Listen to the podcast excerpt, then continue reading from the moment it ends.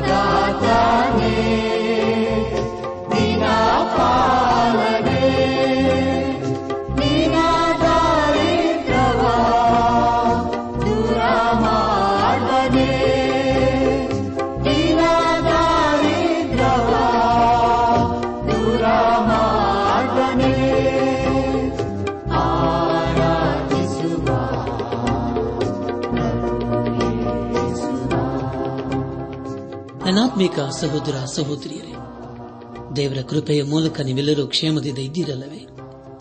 ನೀವು ಯಾವಾಗಲೂ ಸಂತೋಷ, ಸಮಾಧಾನದಿಂದ ಇರಬೇಕೆಂಬುದೇ ನಮ್ಮ ಅನುದಿನದ ಪ್ರಾರ್ಥನೆಯಾಗಿದೆ.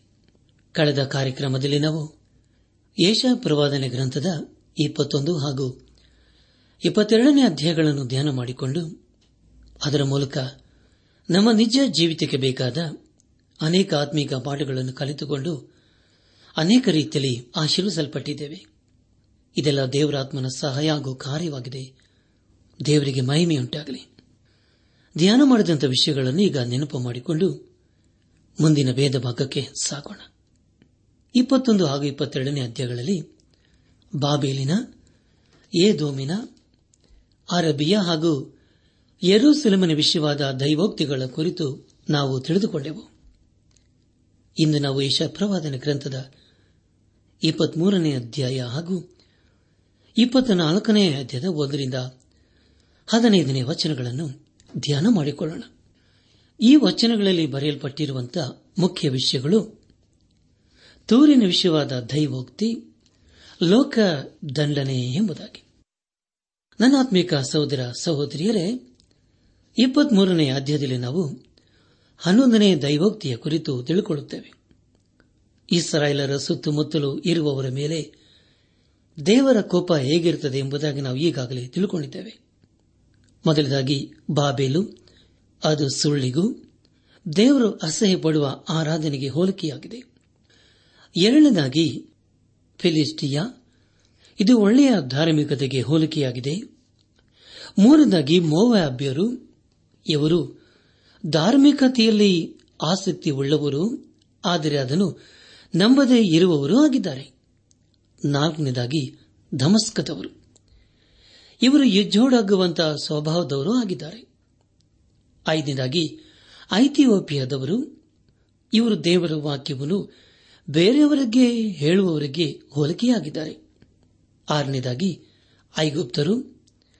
ಇವರು ಇಡೀ ಲೋಕವನ್ನು ಪ್ರತಿನಿಧಿಸುತ್ತಾರೆ. ಇಸ್ರಾಲರಿಗೆ ಹೇಳುವುದೇನೆಂದರೆ ನೀವು ಐಗುಪ್ತದಿಂದ ಹೊರಗೆ ಬರಬೇಕು ಎಂಬುದಾಗಿ. ಅಬ್ರಹಾಮನು ಐಗುಪ್ತಕ್ಕೆ ಹೋಗಿ ಅಲ್ಲಿ ಸಮಸ್ಯೆಗೆ ಸಿಕ್ಕಿ ಹಾಕಿಕೊಳ್ಳುತ್ತಾನೆ. ಇದೇ ಉದ್ದೇಶದಲ್ಲಿ ದೇವರ ವಾಕ್ಯ ಹೇಳುವುದೇನೆಂದರೆ, ಲೋಕವನ್ನು ಬಿಟ್ಟು ಅದರಿಂದ ದೂರ ಹೋಗಿ ಜೀವಿಸಬೇಕು ಎಂಬುದಾಗಿ. ಏಳನೇದಾಗಿ ಪರ್ಷಿಯಾ ಅಥವಾ ಬಾಬಿಲ್, ಇದು ಆಡಂಬರಕ್ಕೆ ಹೋಲಿಕೆಯಾಗಿದೆ. ಇಂದು ಅನೇಕರು ಆಡಂಬರವನ್ನು ಹೆಚ್ಚಾಗಿ ಪ್ರೀತಿ ಮಾಡುತ್ತಾರೆ. ಎಂಟನೇದಾಗಿ ಏಧೋಮ್ ಇದು ದೈಹಿಕ ಆಶೆಗೆ ಹೋಲಿಕೆಯಾಗಿದೆ. ಒಂಬತ್ತನೇದಾಗಿ ಅರಬಿಯರು, ಇದು ಯುದ್ಧಕ್ಕೆ ಹೋಲಿಕೆಯಾಗಿದೆ. ಹತ್ತನೇದಾಗಿ ತಗ್ಗಿನ ವಿಷಯವಾದ ದೈವೋಕ್ತಿ, ಅದೇ ಯರೂಸಲೇಮ್ ಆಗಿದೆ. ಅಂದರೆ ಪ್ರಿಯರೇ, ಅದು ರಾಜಕೀಯಕ್ಕೆ ಹೋಲಿಕೆಯಾಗಿದೆ. ಅನೇಕರು ಅಂದುಕೊಳ್ಳುವುದೇನೆಂದರೆ, ರಾಜಕೀಯದಿಂದ ಈ ಲೋಕದಲ್ಲಿ ಸಮಾಧಾನವನ್ನು ತರಬಹುದು ಎಂಬುದಾಗಿ. ಆದರೆ ಪ್ರಿಯರೇ ಅದು ಸಾಧ್ಯವಿಲ್ಲ. ಹನ್ನೊಂದನೇದಾಗಿ ತೂರಿನ ಕುರಿತು, ಇದು ವ್ಯಾಪಾರಕ್ಕೆ ಹೋಲಿಕೆಯಾಗಿದೆ. ಅನೇಕರು ಈ ದಿವಸಗಳಲ್ಲಿ ದೇವರಿಗಿಂತಲೂ ಹಣವನ್ನೇ ಹೆಚ್ಚಾಗಿ ಪ್ರೀತಿ ಮಾಡುತ್ತಿದ್ದಾರೆ. ಪ್ರಿಯ ದೇವಜನರೇ ಈಗ ನಾವು ತೂರಿನ ಕುರಿತು ಹೇಳಿರುವ ದೈವೋಕ್ತಿಯ ಕುರಿತು ತಿಳ್ಕೊಳ್ಳೋಣ. ತೂರ್ ಹಾಗೂ ಸಿದೋನವು ಎರಡು ಮುಖ್ಯ ಪಟ್ಟಣಗಳಾಗಿದ್ದವು. ಯಶ ಪ್ರವಾದನೆ ಗ್ರಂಥ ಇಪ್ಪತ್ಮೂರನೇ ಅಧ್ಯಾಯ. ಮೊದಲನೇ ವಚನದಲ್ಲಿ ಹೀಗೆ ಓದುತ್ತೇವೆ. ತೂರಿನ ವಿಶ್ವವಾದ ದೈವೋಕ್ತಿ. ತಾರ್ಶಿಶಿನ ಹಡಗುಗಳೇ, ಅಂಗಲಾಚರಿ, ನಿಮ್ಮ ಆಶ್ರಯವು ಹಾಳಾಯಿತು. ನಿಮಗೆ ನೆಲೆಯಿಲ್ಲ, ರೇವಿಲ್ಲ. ಕಿತ್ತಿಂ ದೇಶರಿಂದ ಅವುಗಳಿಗೆ ತಿಳಿಯಿತು ಎಂಬುದಾಗಿ. ನನ್ನಾತ್ಮಿಕ ಸಹೋದರ ಸಹೋದರಿಯರೇ, ಇದರ ಮೂಲಕ ನಾವು ತಿಳುಕೊಳ್ಳುವುದೇನೆಂದರೆ, ವ್ಯಾಪಾರಕ್ಕಾಗಿ ಅನೇಕ ಹಡಗುಗಳು ತೂರಿಗೆ ಬರುತ್ತಿದ್ದುವು ಎಂಬುದಾಗಿ. ಕಾಲಾಂತರದಲ್ಲಿ ತೂರು ಪಟ್ಟಣವು ಅದರ ತನ್ನ ವ್ಯಾಪಾರ ಕೇಂದ್ರವನ್ನು ಕಳೆದುಕೊಂಡಿತು ಎರಡನೇ ವಚನದಲ್ಲಿ ಹೀಗೆ ಓದುತ್ತೇವೆ. ಕರಾವಳಿ ನಿವಾಸಿಗಳೇ, ಸಮುದ್ರವನ್ನು ಹಾದು ಹೋಗುವ ಚಿದೋನಿನ ವರ್ತಕರಿಂದ ಸಮೃದ್ಧಿ ಹೊಂದಿದವರೇ ಮೌನವಾಗಿರ್ರಿ ಎಂಬುದಾಗಿ. ಕರ್ತನ ಪ್ರಿಯ ದೇವ ಜನರೇ ದಯಮಾಡಿ ಗಮನಿಸಿ ಚಿದೋನ್ ಎಂಬ ಸ್ಥಳವು ಅದು ತೋರಿನಿಂದ ಸುಮಾರು ನಲವತ್ತೈದು ಕಿಲೋಮೀಟರ್ ದೂರದಲ್ಲಿತ್ತು. ಚಿದೋನ್ ಹಾಗೂ ತೂರ್ ಎಂಬ ಸ್ಥಳವು ಅವು ವ್ಯಾಪಾರಕ್ಕೆ ಅಂದಿನ ಕಾಲದಲ್ಲಿ ಮುಖ್ಯ ಕೇಂದ್ರವಾಗಿತ್ತು. ತೋರಿನ ಕುರಿತು ಹೇಳುವ ಪ್ರವಾದನೆಯು ಈಗಾಗಲೇ ನೆರವೇರಿದೆ. ಆದರೆ ಚಿದೋನ್ ಕುರಿತು ಹೇಳುವ ಪ್ರವಾದನೆಯು ಇನ್ನೂ ನೆರವೇರಿಲ್ಲ. ಇಂದಿಗೂ ಸಹ ಚಿದೋನ್ ಒಳ್ಳೆ ಕೇಂದ್ರ ಸ್ಥಳವಾಗಿದೆ. ನಮ್ಮ ಧ್ಯಾನವನ್ನು ಮುಂದುವರೆಸಿ ಯೇಷ ಪ್ರವಾದನೆ ಗ್ರಂಥ ಇಪ್ಪತ್ಮೂರನೇ ಅಧ್ಯಾಯ ಮೂರನೇ ವಚನವನ್ನು ಓದುವಾಗ ವಿಶಾಲವಾದ ಸಾಗರದ ಮೇಲೆ ತಂದ ಶಿಹೋರಿನ ಧಾನ್ಯದಿಂದಲೂ ನೈಲಿನ ಬೆಳೆಯಿಂದಲೂ ಆದಾಯ ಹೊಂದಿದ ನಿಮ್ಮ ನಗರಿಯು ಅನೇಕ ಜನಾಂಗಗಳಿಗೆ ಲಾಭಕರವಾಗಿತ್ತು ಎಂಬುದಾಗಿ. ನನ್ನ ಆತ್ಮಿಕ ಸಹೋದರ ಸಹೋದರಿಯರೇ ದಮ್ಮಳೆ ಗಮನಿಸಿ. ಶಿಹೋರ್ ಅಂದರೆ ಕಪ್ಪು ಎಂದರ್ಥ. ಹಾಗೂ ಇದನ್ನು ನೈಲ್ ನದಿಯ ಉತ್ತರ ಭಾಗಕ್ಕೆ ಕರೆಯಲಾಗುತ್ತದೆ. ಅದು ಹರಿದು ಹರಿದು ಐಗುಪ್ತವನ್ನು ಫಲವತ್ತಾಗಿ ಮಾಡಿದೆ. ಐಗುಪ್ತದ ಐಶ್ವರ್ಯವು ತೋರಿನ ಮೂಲಕ ಹರಿದು ಹೋಗಿ ಕೊನೆಗೆ ಅದು ಬರೀದಾಗಿದೆ ಇಪ್ಪತ್ಮೂರನೇ ಅಧ್ಯಾಯ. ನಾಲ್ಕನೇ ವಚನದಲ್ಲಿ ಹೀಗೆ ಓದುತ್ತೇವೆ.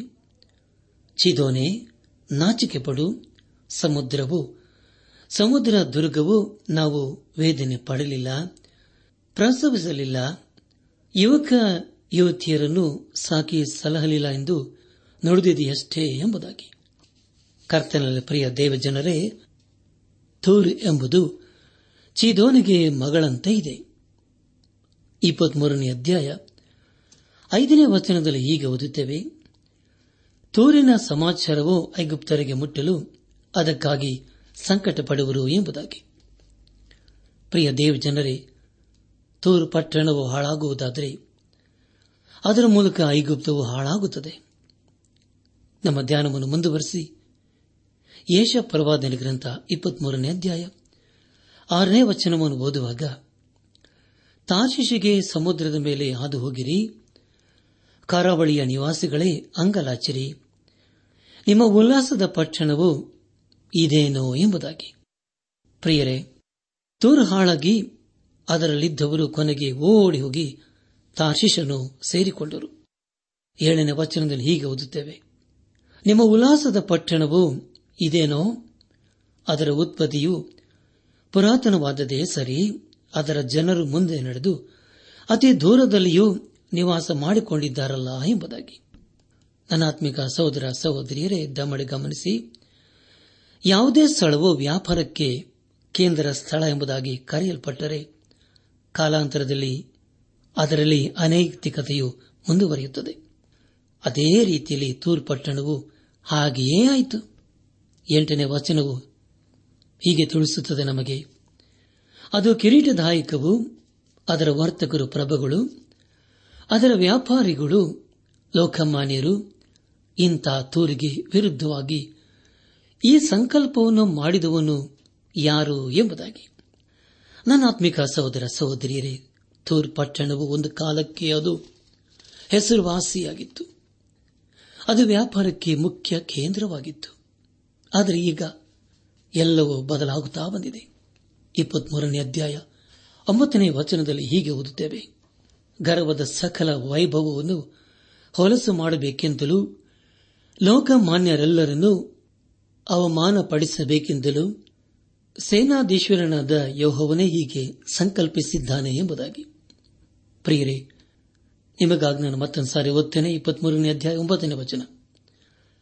ಗರ್ವದ ಸಕಲ ವೈಭವವನ್ನು ಹೊಲಸು ಮಾಡಬೇಕೆಂತಲೂ, ಲೋಕಮಾನ್ಯರೆಲ್ಲರನ್ನೂ ಅವಮಾನಪಡಿಸಬೇಕೆಂದಲೂ ಸೇನಾಧೀಶ್ವರನಾದ ಯಹೋವನೇ ಹೀಗೆ ಸಂಕಲ್ಪಿಸಿದ್ದಾನೆ ಎಂಬುದಾಗಿ. ನನ್ನ ಆತ್ಮಿಕ ಸಹೋದರ ಸಹೋದರಿಯರೇ, ಈಗ ದೇವರು ತೂರ್ ಪಟ್ಟಣವನ್ನು ಹಾಳು ಮಾಡಬೇಕೆಂದು ಸಂಕಲ್ಪ ಮಾಡಿಕೊಂಡಿದ್ದಾನೆ. ಹಾಗಾದರೆ ಇದು ಎಂಥ ದುಃಖಕರವಾದಂತಹ ಸಂಗತಿಯಲ್ಲವೇ?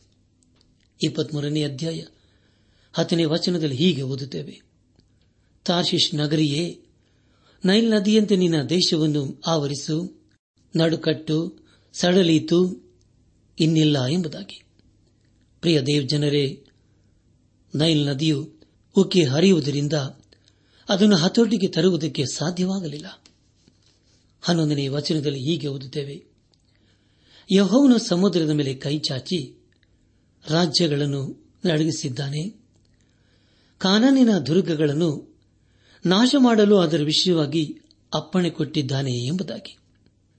ನನಾತ್ಮಿಕ ಸಹೋದರ ಸಹೋದರಿಯರೇ, ತೋರಿನ ಕುರಿತು ಮೊದಲದಾಗಿ ಅದು ಸಂತೋಷ ಭರಿತವಾದ ನಗರ ಎಂಬುದಾಗಿಯೂ, ಎರಡನೇದಾಗಿ ಕಿರೀಟದಾಯಕವಾದ ನಗರ ಎಂಬುದಾಗಿಯೂ, ಮೂರನೇದಾಗಿ ವ್ಯಾಪಾರಿಗಳ ನಗರ ಎಂಬುದಾಗಿ ಈಗಾಗಲೇ ಓದಿಕೊಂಡಿದ್ದೇವೆ. ನಮ್ಮ ಧ್ಯಾನವನ್ನು ಮುಂದುವರೆಸಿ ಯೇಷ ಪ್ರವಾದನೆ ಗ್ರಂಥ, ಇಪ್ಪತ್ಮೂರನೇ ಅಧ್ಯಾಯ, ಹನ್ನೆರಡನೇ ವಚನದಲ್ಲಿ ಹೀಗೆ ಓದುತ್ತೇವೆ. ಹಿಂಸೆಗೆ ಈಡಾದ ಕಣ್ಣೆಯಂತಿರುವ ಚಿಧೋನ್ ನಗರಿಯೇ, ಇನ್ನು ಮೇಲೆ ನಿನಗೆ ಹರ್ಷವೇ ಇಲ್ಲ. ಎದ್ದು ಕಿತ್ತಿಮೆಗೆ ಸಮುದ್ರದ ಮೇಲೆ ಹಾದು ಹೋಗು ಅಲ್ಲಿಯೂ ನಿನಗೆ ವಿಶ್ರಾಂತಿ ಇರುವುದೆಂದು ಹೇಳಿದ್ದಾನೆ ಎಂಬುದಾಗಿ. ನನ್ನ ಆತ್ಮಿಕ ಸಹೋದರ ಸಹೋದರಿಯರೇ, ನಾಲ್ಕನೇ ವಚನದಲ್ಲಿ ಬರೆದಿರುವ ಸಲಹೆಯನ್ನು ಇಲ್ಲಿ ಕೊಡಲಾಗಿದೆ. ನಾಲ್ಕನೇ ವಚನದಲ್ಲಿ ಈಗ ಓದಿದ್ದೇವೆ, ಚಿದೋನೆ ನಾಚಿಕೆ ಪಡು ಸಮುದ್ರವು, ಸಮುದ್ರ ದುರ್ಗವು, ನಾವು ವೇದನೆ ಪಡಲಿಲ್ಲ, ಪ್ರಸವಿಸಲಿಲ್ಲ, ಯುವತಿ ಯುವಕರನ್ನು ಸಾಕಿ ಸಲಹಲಿಲ್ಲ ಎಂದು ನುಡಿದಿದೆಯಷ್ಟೇ ಎಂಬುದಾಗಿ. ತೋರು ಚಿದೋನಿನ ಮಗಳಂತೆ ಇದೆ. ಚಿದೋನೊಂದು ಕಾಲದಲ್ಲಿ ವ್ಯಾಪಾರಕ್ಕೆ ಮುಖ್ಯ ಕೇಂದ್ರವಾಗಿತ್ತು. ಆ ಹೆಗ್ಗಳಿಕೆಯನ್ನು ಅದೀಗ ತೊರಿಗೆ ಕೊಟ್ಟಿದೆ. ಆದರೆ ಚಿದೋನ್ ಹಾಗೂ ತೋರು ಪಟ್ಟಣವು ಅನೇಕ ಬಾಧೆಯನ್ನು ಅನುಭವಿಸಬೇಕಾಗಿದೆ. ದೇವರು ಅದನ್ನು ನಾಶ ಮಾಡುವುದಕ್ಕೆ ಅನೇಕರನ್ನು ಸಾಧನವಾಗಿ ಉಪಯೋಗಿಸಿಕೊಳ್ಳುತ್ತಿದ್ದಾನೆ. ಯೇಷ ಗ್ರಂಥ. ಇಪ್ಪತ್ಮೂರನೇ ಅಧ್ಯಾಯ ಹದಿಮೂರನೇ ವಚನದಲ್ಲಿ ಹೀಗೆ ಓದುತ್ತೇವೆ. ಈಗ ಕಸ್ತಿಯರ ದೇಶವು ಈ ಜನಾಂಗವು ನಿರ್ನಾಮವಾಯಿತು ಆಶ್ಚರ್ಯರು ಈ ದೇಶವನ್ನು ಕಾಡು ಮೃಗಗಳಿಗೆ ಈಡು ಮಾಡಿದರು. ಬುರುಜುಗಳನ್ನು ಕಟ್ಟಿಕೊಂಡು ಇದರ ಕೋಟೆಗಳನ್ನು ಕೆಳವಿ ಇದನ್ನು ನಾಶಪಡಿಸಿದರು ಎಂಬುದಾಗಿ. ಪ್ರಿಯರೇ ಇದೆಂಥ ದುಃಖಕರವಾದ ಸಂಗತಿಯಲ್ಲವೇ? ಆಶೂರ್ಯದವರು ಒಂದು ಕಾಲದಲ್ಲಿ ಮಹಾದೇಶವಾಗಿತ್ತು. ಬಾಬೇಲ್ ಅದು ಚಿಕ್ಕ ನಗರವಾಗಿತ್ತು. ಆದರೆ ಈಗ ಬಾಬೆಲ್ ಇಡೀ ಲೋಕವನ್ನು ಆಳುತ್ತಿದೆ. ಇಪ್ಪತ್ಮೂರನೇ ಅಧ್ಯಾಯ, ಹದಿನಾಲ್ಕು ಹಾಗೂ ಹದಿನೈದನೇ ವಚನಗಳಲ್ಲಿ ಹೀಗೆ ಓದುತ್ತೇವೆ. ತಾಶಿಶಿನ ಅಡುಗುಗಳೇ ಅಂಗಲಾಚರಿ. ನಿಮ್ಮ ಆಶ್ಚರ್ಯವು ಹಾಳಾಯಿತು. ಆ ಕಾಲದಲ್ಲಿ ತೂರು ಪಟ್ಟಣವು ಒಬ್ಬ ರಾಜನ ಆಡಳಿತದ ಇಪ್ಪತ್ತು ವರ್ಷಗಳ ತನಕ ಜ್ಞಾಪಕಕ್ಕೆ ಬಾರದೆ ಇರುವುದು. ಎಪ್ಪತ್ತು ವರ್ಷದ ಮೇಲೆ ಸೋಳೆಯ ವಿಷವಾದ ಗೀತದಂತಾಗುವುದು ಎಂಬುದಾಗಿ. ನನ್ನಾತ್ಮಿಕ ಸಹೋದರ ಸಹೋದರಿಯರೇ, ಆದರೆ ಈಗ ತೂರ್ ಪಟ್ಟಣದವರು ಎಪ್ಪತ್ತು ವರ್ಷ ಸರಿಯಾಗಿ ಒಯ್ಯಲ್ಪಟ್ಟಿದ್ದಾರೆ. ಹದಿನೇಳನೇ ವಚನದಲ್ಲಿ ಹೀಗೆ ಓದುತ್ತೇವೆ. ಎಪ್ಪತ್ತು ವರ್ಷಗಳ ಮೇಲೆ ಯಹೋವನು ತೂರ್ ಎಂಬುವಳಿಗೆ ನೇಮಿಸಲು ಅವಳು ತನ್ನ ಆದಾಯಕ್ಕಾಗಿ ಹಿಂದಿರುಗಿ ಭೂಮಂಡಲದಲ್ಲಿ ಲೋಕದ ಸಕಲ ರಾಜ್ಯಗಳೊಂದಿಗೆ ಕಲೆಯುವಳು ಎಂಬುದಾಗಿ. ನನಾತ್ಮಿಕ ಸಹೋದರ ಸಹೋದರಿಯರೇ, ದಮಡ ಗಮನಿಸಿ. ಎಪ್ಪತ್ತು ವರ್ಷ ಸರಿಯಾಗಿದ್ದ ಮೇಲೆ ಈಗ ಮತ್ತೆ ತೂರು ಪಟ್ಟಣದವರು ತಮ್ಮ ದೇಶಕ್ಕೆ ಹಿಂದಿರುಗಿ ಬಂದು ತಮ್ಮ ವ್ಯಾಪಾರವನ್ನು ಪ್ರಾರಂಭ ಮಾಡಿದ್ದಾರೆ. ಮತ್ತೆ ಅದು ವ್ಯಾಪಾರಕ್ಕೆ ಕೇಂದ್ರ ಸ್ಥಳವಾಗಿದೆ. ಮತ್ತೆ ಅದು ಪ್ರಸಿದ್ಧ ನಗರ ಎಂಬುದಾಗಿ ಈಗಾಗಲೇ ನಾವು ತಿಳ್ಕೊಂಡಿದ್ದೇವೆ. ಯೇಷ ಪ್ರವಾದನೆ ಗ್ರಂಥ ಇಪ್ಪತ್ಮೂರನೇ ಅಧ್ಯಾಯ ಹದಿನೆಂಟನೇ ವಚನದಲ್ಲಿ ಹೀಗೆ ಓದುತ್ತೇವೆ. ಅವಳ ವ್ಯಾಪಾರವು, ಆದಾಯವು ಅವಳ ನಿದ್ದೆ ನಿಕ್ಷೇಪವಾಗದೆ ಯಹೋವನಿಗೆ ಮೀಸಲಾಗುವುದು. ಆ ವ್ಯಾಪಾರವು ಯಹೋವನ ಸನ್ನಿಧಾನದಲ್ಲಿ ವಾಸಿಸುವವರಿಗೆ ಬೇಕಾದಷ್ಟು ಅನ್ನವನ್ನು, ಶ್ರೇಷ್ಠವಾದ ಉಡುಪನ್ನು ಒದಗಿಸಲು ಅನುಕೂಲಿಸುವುದು ಎಂಬುದಾಗಿ. ಪ್ರಿಯ ದೇವಜನರೇ ಇದರ ಕುರಿತು ನಾವು ಕೀರ್ತನೆಗಳು ನಲವತ್ತೈದು, ಹನ್ನೆರಡರಲ್ಲಿ ಹೀಗೆ ಓದುತ್ತೇವೆ. ತೂರ್ ಸಂಸ್ಥಾನದವರು ಕಾಣಿಕೆಗಳಿಂದ ನಿನ್ನನ್ನು ಸನ್ಮಾನಿಸುವರು. ಪ್ರಜೆಗಳಲ್ಲಿ ಸ್ಥಿತಿವಂತರು ನಿನ್ನ ದಯವನ್ನು ಕೋರುವರು ಎಂಬುದಾಗಿ. ನನಾತ್ಮಿಕ ಸಹೋದರ ಸಹೋದರಿಯರೇ, ಇಲ್ಲಿಗೆ ಯೇಷ ಪ್ರವಾದನೆ ಗ್ರಂಥದ ಇಪ್ಪತ್ಮೂರನೇ ಅಧ್ಯಾಯವು ಮುಕ್ತಾಯವಾಯಿತು. ಇಲ್ಲಿವರೆಗೂ ದೇವಾದ ದೇವನೇ ನಮ್ಮ ನಡೆಸಿದನು. ದೇವರಿಗೆ ಮಹಿಮೆಯುಂಟಾಗಲಿ. ಮುಂದೆ ನಾವು ಯೇಷ ಪ್ರವಾದನೆ ಗ್ರಂಥದ ಇಪ್ಪತ್ನಾಲ್ಕನೇ ಅಧ್ಯಾಯ ಒಂದರಿಂದ ಹದಿನೈದನೇ ವಚನಗಳನ್ನು ಧ್ಯಾನ ಮಾಡಿಕೊಳ್ಳೋಣ. ಈ ಅಧ್ಯದಲ್ಲಿ ಹೊಸ ಹೊಸ ವಿಷಯಗಳ ಕುರಿತು ನಾವು ಕೇಳಿಸಿಕೊಳ್ಳುತ್ತೇವೆ. ಆದರೂ ದೇವರ ನ್ಯಾಯ ತೀರ್ಪು ಬದಲಾಗಲಿಲ್ಲ. ಈಗಾಗಲೇ ನಾವು ಅನೇಕರ ಮೇಲೆ ದೇವರ ನ್ಯಾಯ ತೀರ್ಪು ಹೇಗಿತ್ತು ಎಂಬುದಾಗಿ ತಿಳ್ಕೊಂಡಿದ್ದೇವೆ. ಅದೇ ರೀತಿಯಲ್ಲಿ ಯೇಸು ಕ್ರಿಸ್ತನು ಇಡೀ ಲೋಕಕ್ಕೆ ನ್ಯಾಯ ತೀರಿಸಲಿದ್ದಾನೆ. ಹದಿಮೂರರಿಂದ ಇಪ್ಪತ್ಮೂರನೇ ಅಧ್ಯಾಯಗಳಲ್ಲಿ ಬರೆದಿರುವ ಎಲ್ಲಾ ಪ್ರವಾದನೆಗಳು ನೆರವೇರಿವೆ. ಆದರೆ ಕೊನೆಯ ನ್ಯಾಯ ತೀರ್ಪು ಅದು ಇನ್ನೂ ವಿಭಿನ್ನವಾಗಿರುತ್ತದೆ. ಪ್ರಿಯ ದೇವಜನರೇ ಯೇಷ ಪ್ರವಾದನೆ ಗ್ರಂಥ ಇಪ್ಪತ್ನಾಲ್ಕನೇ ಅಧ್ಯಾಯ ಮೊದಲಿನ ವಚನದಲ್ಲಿ ಹೀಗೆ ಓದಿದ್ದೇವೆ. ಈಗೋ ಯಹೋವನು ಲೋಕವನ್ನು ಬರೆದು ಮಾಡಿ ಹಾಳಿಗೆ ತಂದು ವಿರೂಪಪಡಿಸಿ ಅದರ ನಿವಾಸಿಗಳನ್ನು ಚದುರಿಸಿ ಬಿಡುವನಾಗಿದ್ದಾನೆ ಪ್ರಜೆ, ಯಾಜಕ, ದಾಸ, ದಣಿ, ತೊತ್ತು ಯಜಮಾನಿ ಕೊಳ್ಳುವವನು, ಮಾರುವವನು, ಸಾಲ ಕೊಡುವವನು, ತರುವವನು, ಬಡ್ಡಿ ತೆಗೆಯುವನು ತೆರೆಯುವನು ಅವರೆಲ್ಲರಿಗೂ ಒಂದೇ ಗತಿಯಾಗುವುದು ಎಂಬುದಾಗಿ. ನನ್ನ ಆತ್ಮಿಕ ಸಹೋದರ, ಸಹೋದರಿಯರೇ, ಇಲ್ಲಿ ನಾವು ಲೋಕ ಎಂಬುದಾಗಿ ಓದಿಕೊಂಡಿದ್ದೇವೆ. ಅಂದರೆ ಇದರ ಅರ್ಥ ಇಸ್ರಳರು ಅಥವಾ ಇಡೀ ಲೋಕ ಎಂಬುದಾಗಿ ನಾವು ತಿಳಿಯಬೇಕು. ನ್ಯಾಯ ತೀರ್ಪದು ಕೇವಲ ಇಸ್ರಾಲರಿಗೆ ಸಂಬಂಧಪಟ್ಟದ್ದಲ್ಲ, ಆದರೆ ಅದು ಇಡೀ ಲೋಕಕ್ಕೆ ಅನ್ವಯವಾಗುತ್ತದೆ. ನಮ್ಮ ಧ್ಯಾನವನ್ನು ಮುಂದುವರೆಸಿ, ಏಷಾ ಪ್ರವಾದನ ಗ್ರಂಥ, ಇಪ್ಪತ್ನಾಲ್ಕನೇ ಅಧ್ಯಾಯ, ಆರನೇ ವಚನವನ್ನು ಓದುವಾಗ, ಆದ ಕಾರಣ, ಶಾಪವು ಲೋಕವನ್ನು ನಂಗೆ ಬಿಟ್ಟಿದೆ ಅಲ್ಲಿನವರು ದಂಡನೆಗೆ ಒಳಗಾಗಿದ್ದಾರೆ.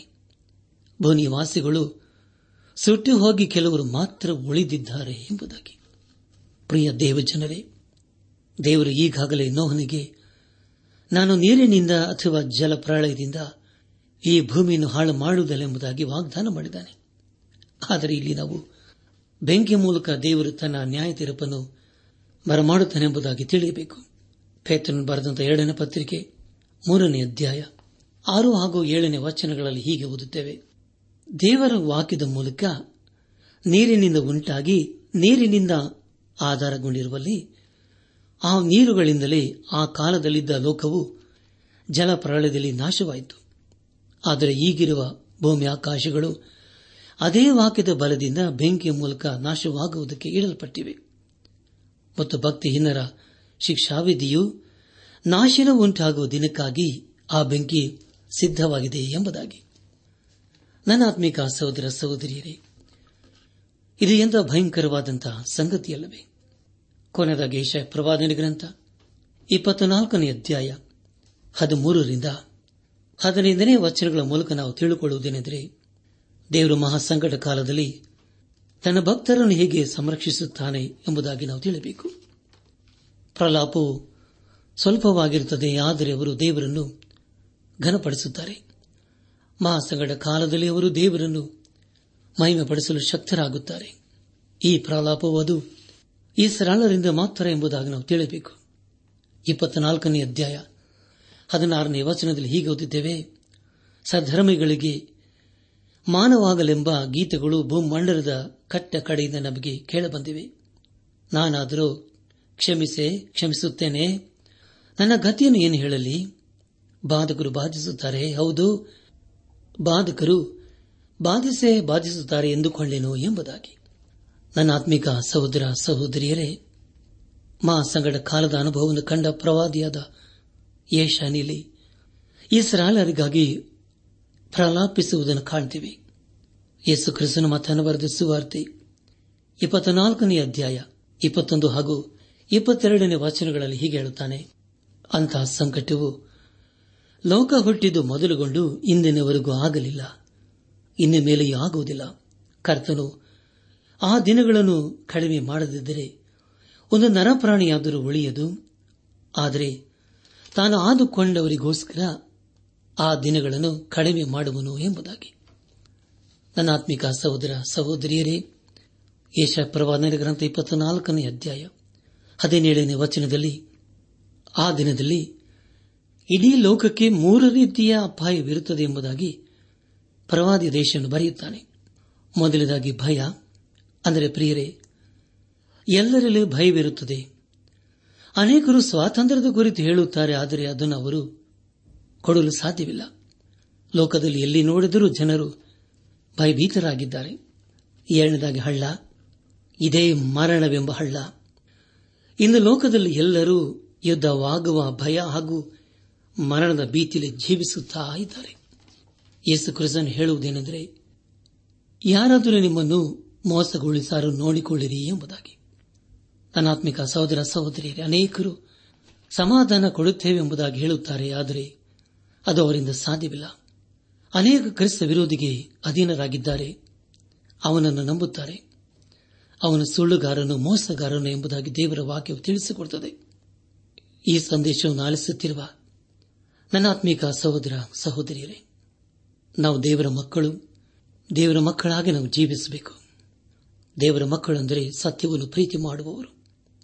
ಆದ್ದರಿಂದ ಈ ಲೋಕದಲ್ಲಿ ನಾವು ಸತ್ಯವನ್ನು ಪ್ರೀತಿ ಮಾಡಿದ್ದ, ಸತ್ಯದ ಆತ್ಮ ನಡೆಸಲ್ಪಟ್ಟವರಾಗಿ ಈ ಲೋಕದಲ್ಲಿ ನಾವು ಯೇಸು ಕ್ರಿಸ್ತನಿಗೆ ಸಾಕ್ಷಿಗಳಾಗಿ ಜೀವಿಸುತ್ತಾ, ನಮ್ಮ ಜೀವಿತದ ಮೂಲಕ ಆತನನ್ನು ಘನಪಡಿಸುತ್ತ ಆತನ ಆಶೀರ್ವಾದಕ್ಕೆ ನಾವು ಪಾತ್ರರಾಗೋಣ. ಪ್ರಿಯ ದೇವಜನರೇ ಆಲಿಸಿದ ವಾಕ್ಯದ ಬೆಳಕಿನಲ್ಲಿ ನಮ್ಮ ಜೀವಿತ ಪರೀಕ್ಷಿಸಿಕೊಂಡು ಒಂದು ವೇಳೆ ನಾವೇನಾದರೂ ದೇವರಿಗೆ ಅವಿಧಿಯರಾಗಿ ಜೀವಿಸುತ್ತಾ ಇರುವುದಾದರೆ ಇಂದೇ ನಮ್ಮ ಜೀವಿತವನ್ನು ಸರಿಪಡಿಸಿಕೊಂಡು, ಕ್ರಮಪಡಿಸಿಕೊಂಡು ದೇವರ ಮೆಚ್ಚುವಂತಹ ಕಾರ್ಯಗಳನ್ನು ಮಾಡುತ್ತಾ ಆತನ ಆಶೀರ್ವಾದಕನ ಪಾತ್ರರಾಗೋಣ. ಹಾಗಾಗುವಂತೆ ತಂದೆಯಾದ ದೇವರು ಯೇಸು ಕ್ರಿಸ್ತನ ಮೂಲಕ ನಮ್ಮೆಲ್ಲರನ್ನು ಆಶೀರ್ವದಿಸಿ ನಡೆಸಲಿ.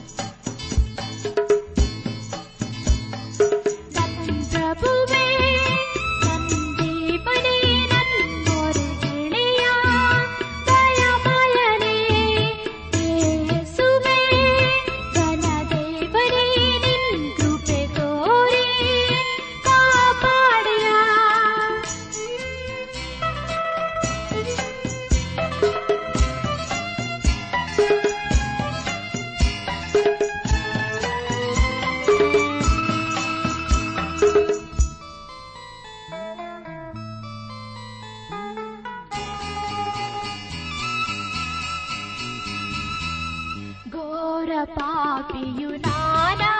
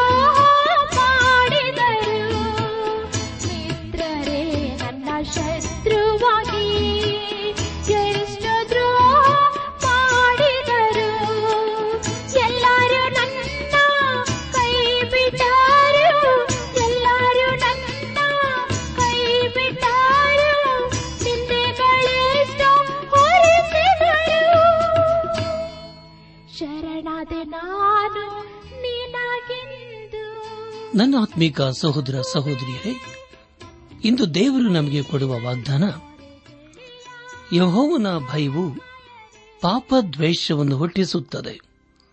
ಜ್ಞಾನೋಕ್ತಿ ಎಂಟು ಹದಿಮೂರು.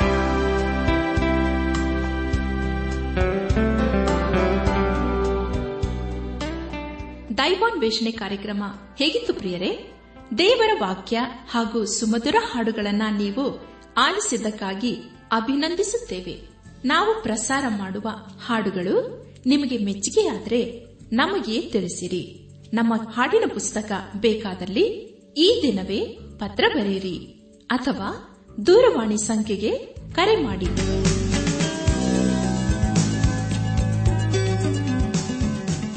ನಮ್ಮ ವಿಳಾಸ ದೈವಾನ್ ವೇಷಣೆ ಟ್ರಾನ್ಸ್ ವರ್ಲ್ಡ್ ರೇಡಿಯೋ, ಇಂಡಿಯಾ, ಟಪಾಲು ಪೆಟ್ಟಿಗೆ ನಾಲ್ಕು ಮೂರು, ಎರಡು ಸೊನ್ನೆ, ಬೆಂಗಳೂರು ನಲವತ್ಮೂರು. ದೈವಾನ್ ವೇಷಣೆ Trans World Radio, India, post box four three two zero, Bangalore forty three. ದೂರವಾಣಿ ಸಂಖ್ಯೆ ಒಂಬತ್ತು ಎಂಟು ನಾಲ್ಕು ಐದು ಆರು, ಒಂದು ಆರು ನಾಲ್ಕು ಒಂದು ಎರಡು. ನಮ್ಮ ಇಮೇಲ್ ವಿಳಾಸ Kannada TTB at radio eight eight two dot com ನಮಸ್ಕಾರ ಪ್ರಿಯರೇ.